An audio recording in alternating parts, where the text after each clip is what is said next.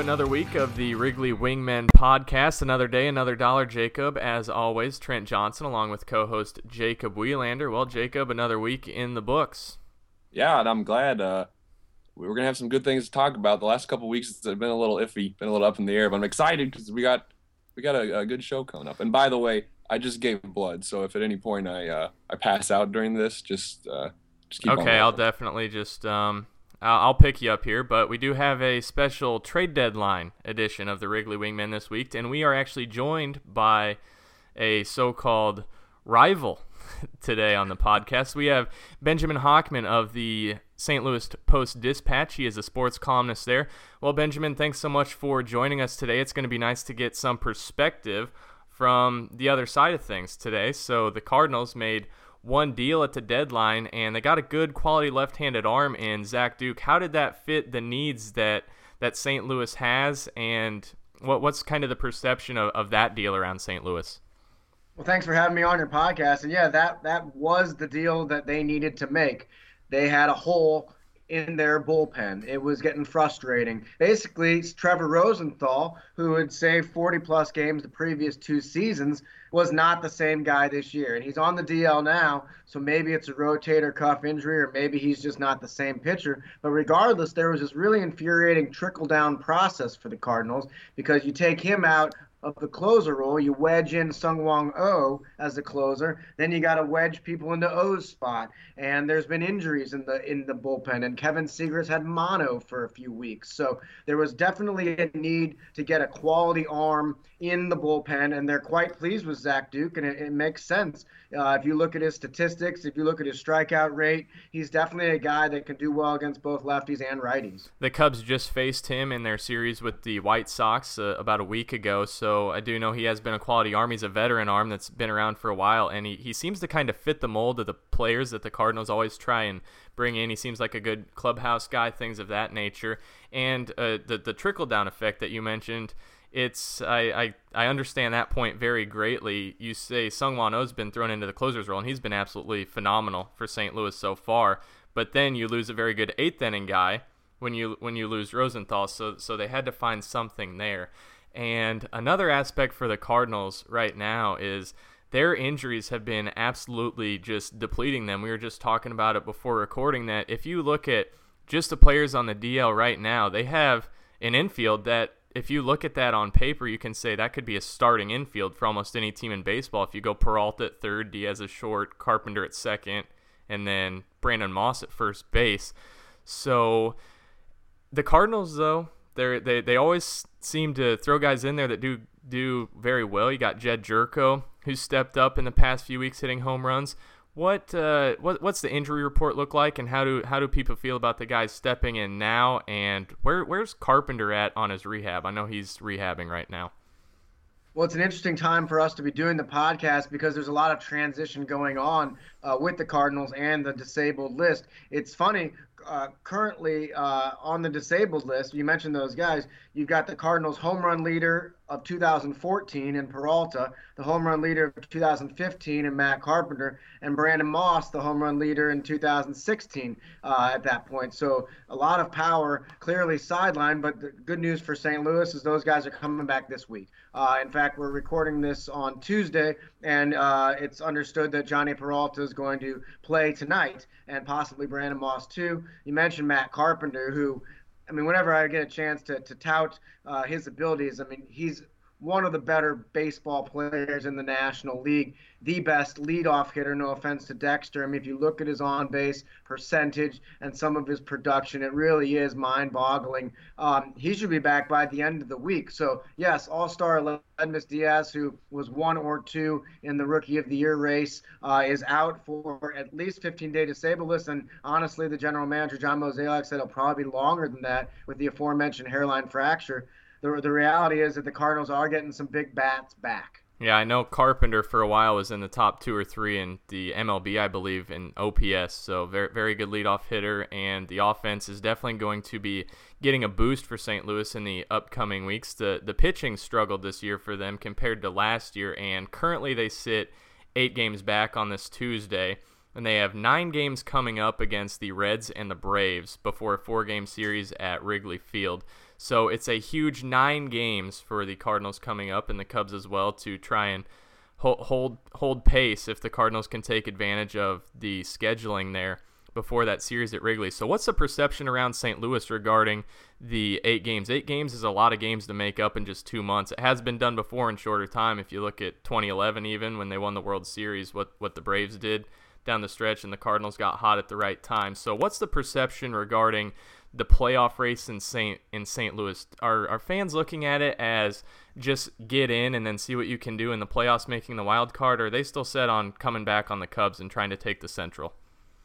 It's it's a great question because if you ask 10 fans, you might get five different responses. Uh, what I'm getting at is uh, just last week, maybe even last weekend, it was five and a half, and the Cardinals were heading into a game. If they had won that game in Miami this particular night, I think it was Saturday, suddenly they're just, I say just, but they're only five back of the Chicago Cubs. Well, now, a few days later, they're, they're eight back. Um, yeah, eight, eight's tough to do. I, I don't think there's a lot of fans sitting around saying, uh, we're going to catch the Cubs.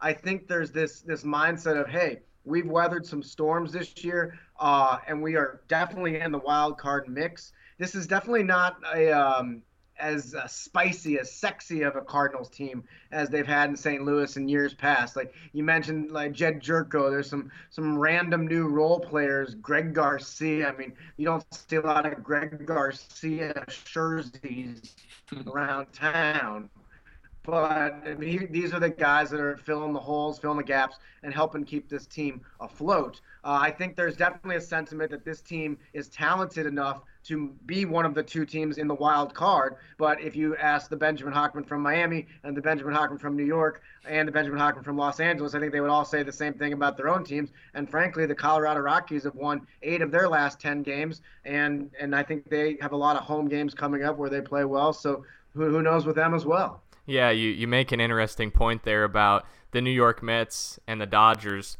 teams that make big deals right before the trade deadline, huge deals.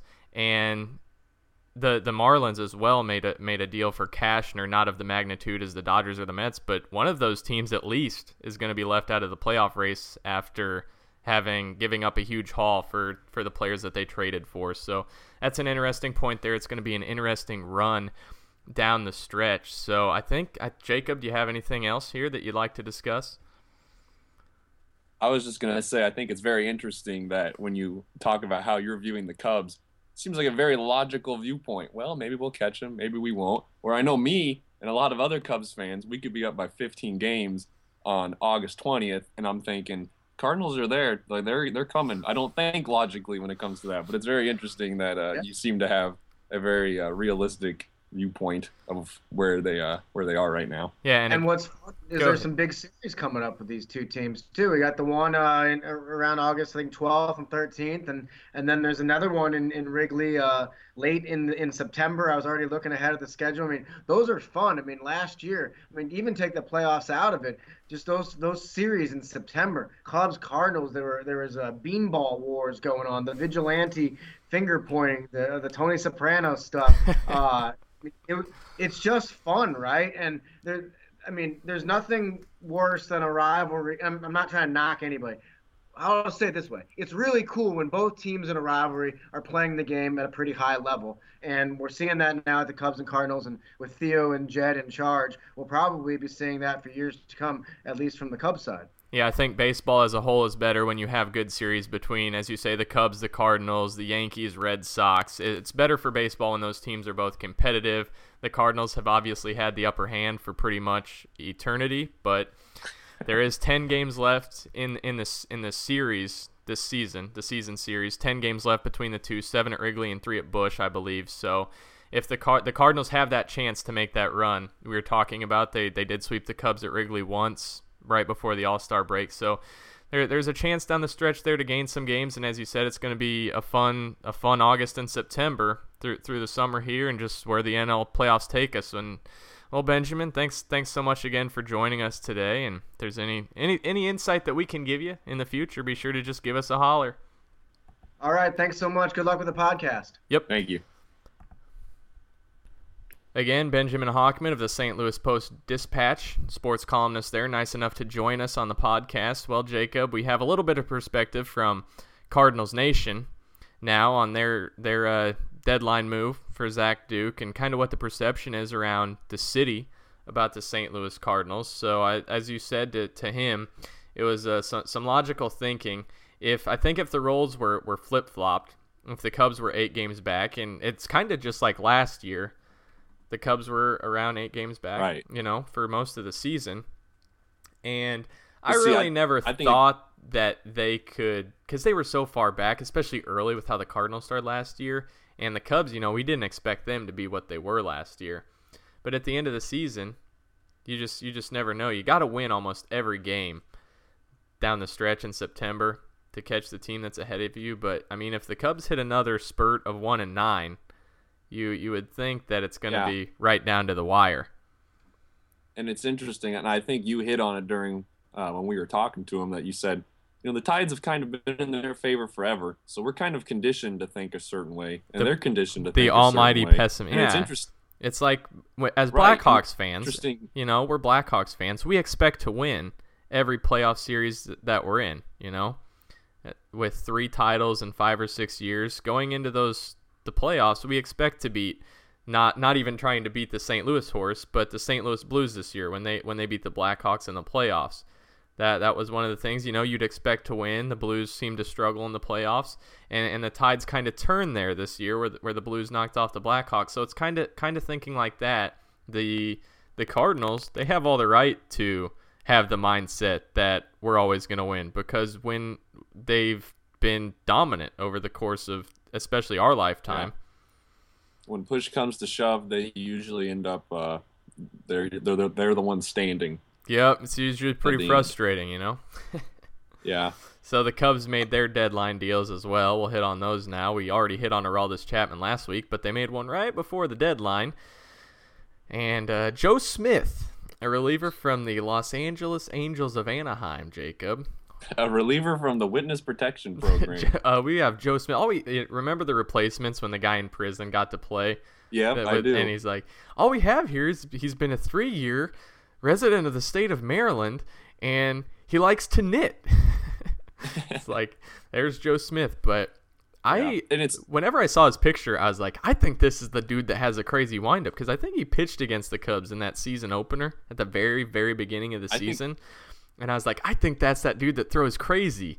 And then so I sent you a video of him striking out someone. I was like, I can't wait to see this. And you're like, oh, that guy. This is going to be awesome.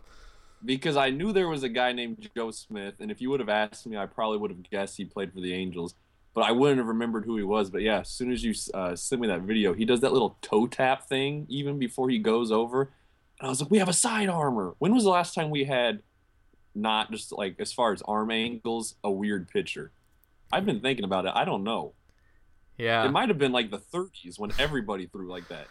Yeah, I Like don't know. I only remember pretty much straight overhand. I mean, there was a couple that went maybe like three three quarter arm angle, but that's I mean that's standard for a lot of lot of pitchers.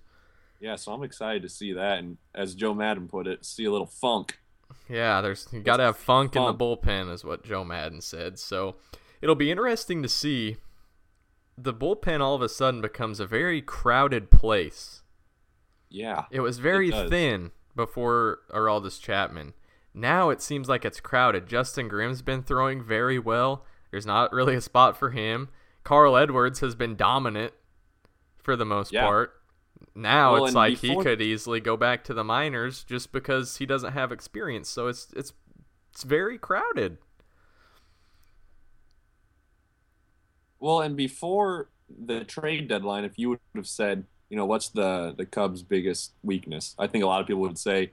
I actually bullpen. I actually ran a poll on our Twitter and it said what do the Cubs need to improve the second half and it was 82% bullpen is what the votes were and it had like 130 votes. So the vast majority of fans thought that the bullpen was the thing that needed the biggest help. Right. So the Cubs go, out and every single one of their trades is uh, to bolster the bullpen between. Yeah, I uh, to even mention Montgomery, Chapman, Montgomery. and now. Uh, right. So they went out and uh, they really kind of they I don't want to say they went overboard, but they uh, they made that a focus. And speaking of Chapman, uh, I was at the games last uh, let's see, it would have been Thursday and Friday. Uh, the Thursday game was that last game against the White Sox, the pitchers duel, and I was there. And Chapman comes in. Now, it wasn't his first appearance, but I believe it was his first save situation. So Maddon walks out. He calls for the lefty and the place starts you know slowly they start realizing it and they start getting loud. And i'm here to tell you that place was loud. So he comes up and he starts pitching. And he is just absolutely blowing it by these guys. I don't even remember who was up that inning in that ninth inning but he was blowing it by them actually he came in in the bottom of the eighth. That's right. And it was so funny because he was blowing it by these guys. The guy would swing and miss like a half second behind the pitch and the entire place would go, yeah! And then it would get really quiet after every pitch, and 40,000 heads would collectively turn and look at the Jumbotron where the radar gun is. And then it would flash up, you know, 103. And then there was like a, yeah! After every pitch. And there was once or twice where we all look at the Jumbotron and flash up 99, and everyone would go, boo! It was just like a really fun it really did feel like a playoff atmosphere. Um, and I was telling you after the game, Chapman is just a special tool. And he's kind of in the same vein as Billy Hamilton in the sense that he can just do something better than anybody else by Yeah. I was thinking about that the other day. I was like, how do the Reds always get the players with the weird qualities that only one other not even one other player in the league has. I was thinking about that exact thing you just stated. Like I was like, they just got Billy Hamilton, who's like the fastest dude on the face of the planet that's not running in Rio this week. They have Aroldis Chapman, who could throw the discus farther than half the people competing in Rio this week. And it's just like, how how do the Reds always end up with those guys? You know? And it's not just that they have the fastest dude, which they do, but like they like he's actually I mean they they know how to utilize him, which sounds stupid because of course if you have a guy that runs fast, you're going to steal bases and stuff. But it just seems like they know how to utilize Billy Hamilton because he's not a complete baseball player by any means. He has some glaring weaknesses, but still it just seems like he kills us. And it's usually Lester who refuses to throw over there. But it just seems like he is just al- always killing us. And same with Chapman, he's been doing this to everyone. But it's fun now to, for us as Cubs fans to watch the team and watch Chapman, who can just do one thing better than absolutely anybody we've. He is. He throws pretty hard. I'll say that, Jacob. I don't think I'd touch it. But you know, You I watched last week. We talked about that documentary, Fastball. You said go ahead and Yes. watch it, so I watched it Sunday night. And Nolan Ryan, 109 miles per hour. 109 Here's the by thing the today's standards. was- 109.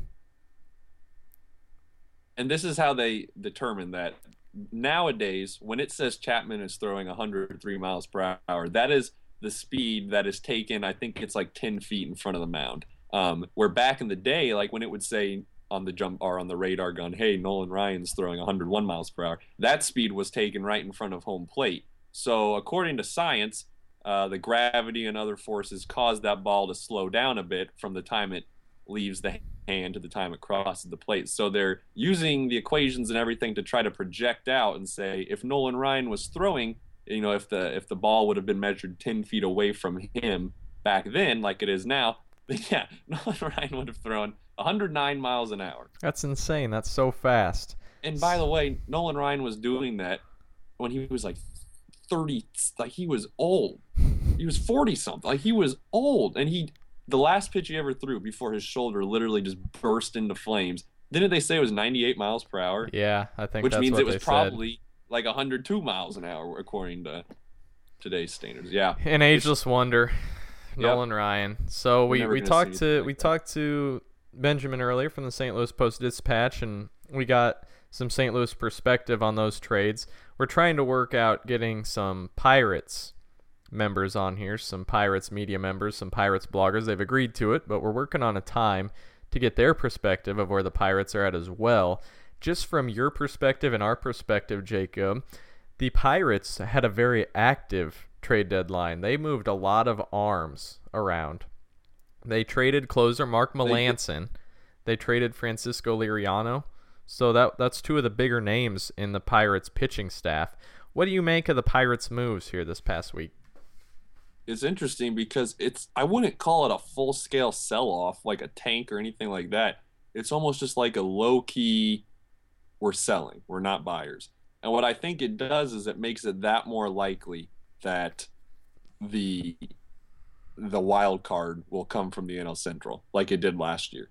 I I mean not to say there aren't other teams, not to say like the Mets and the Nationals and the Giants and even the Rockies like he mentioned, but um I really think it's just it's going to make it a little that much more easier for the Cubs and Cardinals to just whoop up on everybody and kind of do a little bit of what we did last year to separate ourselves from the pack. It's just, I mean, really all it is, it's one less team that's in the hunt. Not to say that they're going to be a horrible team now, but obviously that's big when you're losing Liriano and uh, and Melancon. Yeah, I said it on on our Twitter account that a lot of the Cubs fans, I think they care way too much about what St. Louis does. Like if you scroll through Twitter and see some of the Cubs fans are like, "Oh my gosh, St. Louis just won again. I can't believe it. It's so stupid." Yada yada yada. The Cubs right now have an 8-game lead, right? So if you do yes. the math and you say they go plus one the rest of the way, one game over 500, that means the Cardinals have to go 37 and 20 to catch them. That's a pretty good record. 37 and 20 is very doable, right? You agree? Right. But the Cubs are only going to go one game over 500. I doubt it. If I'm being a realist, I would say probably 7 to 9 games over 500. So that would put the Cardinals record at 44 and 15, 43 and 15 that's that's very difficult to to do. Right. I feel very good um, about where the Cubs are at, and it's interesting because sometimes when I look at how much time is left in the season, I hear two months, and I think, oh gosh, there's time for the Cardinals to close a 15 game lead, or like I was saying uh, during when we were talking to uh, Ben, it's like I just I have this irrational fear. But when you look at it and you actually crunch numbers like you just did, it's like okay, well, there'd have to be some spectacular things going mm-hmm. on. The Cardinals would have to be very, very hot, which is doable because they do have the, a very good offense, and their their pitchers have shown that they can pitch. Last year, their pitchers are what won them 101 games or 102 games, and this year they just haven't sense. had it. It's it's very bizarre. So if they get hot for a month, you could see the Cardinals having a 20 and 10 month.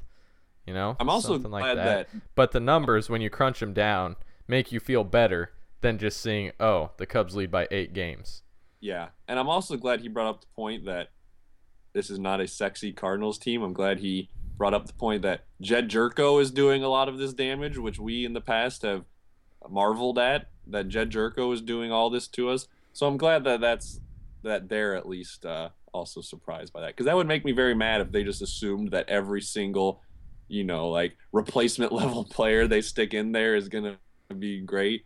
So I'm glad that they at least realized too that it's ridiculous that Jedd Gyorko and Garcia are doing these kinds of things. Yeah, the Cubs are in a very good spot. Eight games up, ten games left to go against the Cardinals. I think if the Cardinals wanted to make a serious run at the NL Central, I think at minimum they would have to go seven and three against the Cubs. Yeah, and uh, like he said, it's gonna be some intense series here. Uh, There's gonna be the marriages broken. Up there's going to be broken marriages between Cubs and Cardinals fans. If you were brave enough to marry someone that's a diehard fan of the other, I applaud you. Not sure if I could do it, but uh, yeah, they're, they're, I mean, friendships lost. I have a few Cardinals buddies. It gets heated sometimes via text messages. and see, it never. I mean, this is at least for me kind of new territory because the last time that we were competing against them for a playoff spot, I was like seven years old. I, I mean, I guess they're I don't know. It just seems weird that we're that we're on the same level as them. I've spent my entire life looking up at them in the standings, and now they're like now they're the ones going. I don't know if we can beat the Cubs. I don't know if we can get past Theo, and it feels good. I think, but it doesn't make me any less scared that they're still down there. Yeah, if the Cubs have a winning record in those 10 games against the Cardinals, I would say that the division race is over. If they go 500, I think it's pretty much over. But it would, it would be great if the if the Cubs could get hot against the Cardinals and maybe win seven of ten, eight of ten, get really hot against the Cardinals. Yeah, and like uh, we've talked about in the past, the Cubs' schedule coming up, it's at times it's not great. So, I think that the September schedule is is pretty difficult, but if you look at August as a whole, if you take St. Louis out of there, I think they they should do do work in this month of Right. August. I think at the end of the day, the Cubs should be about eight to ten games over in this month alone. and the And if the Cubs go eight to ten games over in the month of August, that's that's gonna ex- that I mean you'd think that would be good enough to extend the lead in the division. And if that lead is really high on September 1st, that's when pressure starts starts setting in for a lot of those Cardinals players where, you know, as long as you just keep keep a cushion because I think sometimes we forget how hard it is to to break away cushions. I mean, the, our, lead has been at times what? What was the biggest lead I we've think it was so around far this season? Was 13 11? or 14. 10? I think it was 13 or 14. I think as it was far as our there. lead. Was it? Okay. It may have been So, like since 11 to the Pirates it and 13 to the Cardinals. At one point, the Cardinals were like 13 back. Okay. So it's it takes like it takes like we said earlier something spectacular to erase an eight game lead in a month and a half. So yeah, I, I'm feeling I'm feeling good. It doesn't always feel like I should be feeling good, but I'm feeling good. Yeah, and the Cubs just have to hit one one hot streak. I've been talking about it all year. There's going to be some point where they win like 13 of 15. And I still think it's coming. I'm not sure when, but I've been saying it all year that I'm like they're going to get hot, they're going to win like 13 to 15, 15 to 17, maybe 10 in a row. Something along those lines. I think it's still going to happen because the And- pitchers ha- they've been hot. And you How just got to get the bats magical- going a little bit. How magical was that All Star break for what it did to this team? This is something I've been thinking about a lot. Let me just look at Arrieta for a second. Uh, going into the All Star break, he was not have Jake Arrieta starts. Um, he just it wasn't happening. Um, and so then uh, the All Star break happens. He even says, you know, it was really good for me just to put a ball down for three days to spend time with my kids. Uh, we saw, you know, he was taking his son to go meet Big Papi. It just looked like he didn't care about baseball at all, which was a good thing.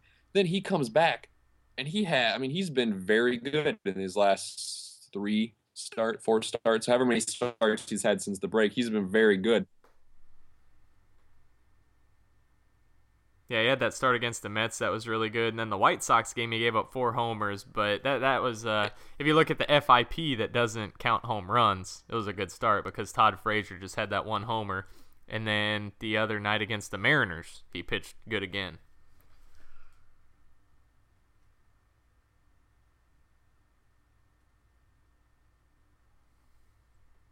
and it gets me thinking too because uh, we talk a lot on here about um, you know the immense value of sabermetrics but at the same time there's definitely a human element to this game. And the one example i think of more than any other let's look at jason hammel. The cubs signed jason hammel um, for the first time and he comes over and he has a very very good half with us that first half. He was very good. We send him along with samardzija over to oakland uh, f- that was the Addison Russell trade.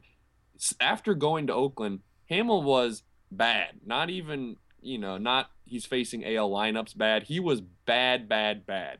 So then uh, the A's lose to the Royals in, uh, in the wild card game. He comes back to Chicago. We get him again.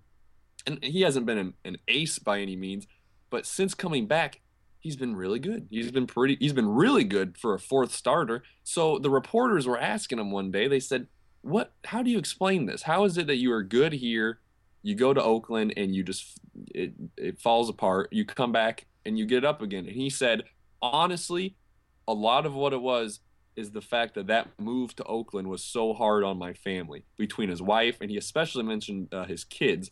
And it just got me thinking. Like imagine if you're billy beane the amount of analysis the amount of scouting the money the investments to bring in Jason Hammel. And it all gets derailed because his kids don't like it there and Jason Hammel is not like he's distracted. That's insane.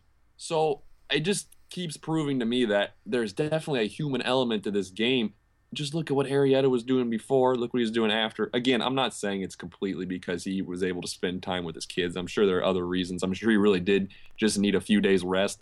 but I believe him to a certain extent. I believe that's true. That just that mental break. Because think of what would have happened if he would have continued pitching the way he was right before the All Star break. We're probably not up by eight games. Yeah, probably not. Even though they really haven't been winning his starts, even though he's been pitching good, but he, he's uh, helped the bullpen out. bullpen hasn't been taxed. Things like that during his starts. Well, Jacob, we're pretty much out of time, but it would be a disgrace if we did not mention the comeback from the other night oh, against yeah. the Mariners. The six to nothing comeback. Just what were you feeling about that? I was wondering if Jon Lester, even as an eight-year-old in Little League, has ever been dogpiled for a walk-off hit. Yeah. Probably not. I'm guessing. I was watching. Mattis gives up that home run in the first, and I'm like, man, Nelson Cruz just bombed that 82 on our changeup. So the second inning comes, he gets two outs, and a guy gets on. Cano comes up. I turn to Cassie, my fiance, and I go, if Cano hits this out, I'm done. I'm done watching this game. Cano crushes it, and I'm like, all right, I said it. I can't, I can't watch it anymore. So I turn it off, and then I sit there for a while, and I'm like, eh, I don't have anything better to do. I might as well watch it. And so the Cubs start chipping away, and then it's six to one, six two, six three, and I'm like, all right, all right, let's see what we can do here. And then in the eighth, Fowler gets called out on a ball that was off the plate, a strike three looking. I was like, oh man, there's hashtag fake rally poking its ugly yeah. head. And then the ninth was just amazing. Extras were awesome. That was the most. That's got to be the most exciting game they'll have all year, regular season. Two more, two more things I'll add to that. One, God bless Travis Wood, and two, I know it's really frustrating when Jason Heyward's not hitting, but he's doing everything else perfectly. His just his base running and defense. And I mean, he almost hit that uh, his double was almost a walk off. So uh, I really hope he comes around and starts hitting because everything else he does is just, at least in my mind. Yeah, his base running, his base running is definitely some next level stuff. If you just go back and watch the Jon Lester play, the Mariners made some absolutely amazing defense on that play. The pitcher yeah. comes off the mound right away. He does a glove flip in one fluid motion. The catcher catches the ball barehanded. Great fast Javi Baez like sweep tag. And Heyward, if he slides straight into the plate, he's gone. But he, he yeah. went a little bit to the uh, backstop side, slid in head first, got a hand in there, and the rest was history. So there's that. Probably the most exciting game the Cubs will play regular season all year. And we're going to have to dip out now, Jacob, as always. This was another episode with the Wrigley Wingmen, Trent Johnson and Jacob Wielander. A big thank you to Benjamin Hochman of the St. Louis Post Dispatch for joining us at the beginning of the episode talking about the Cardinals post trade deadline and where they stand. Send us an email, wrigley.wingman at gmail.com. Shout out on Twitter at Wrigley As always, go Cubbies.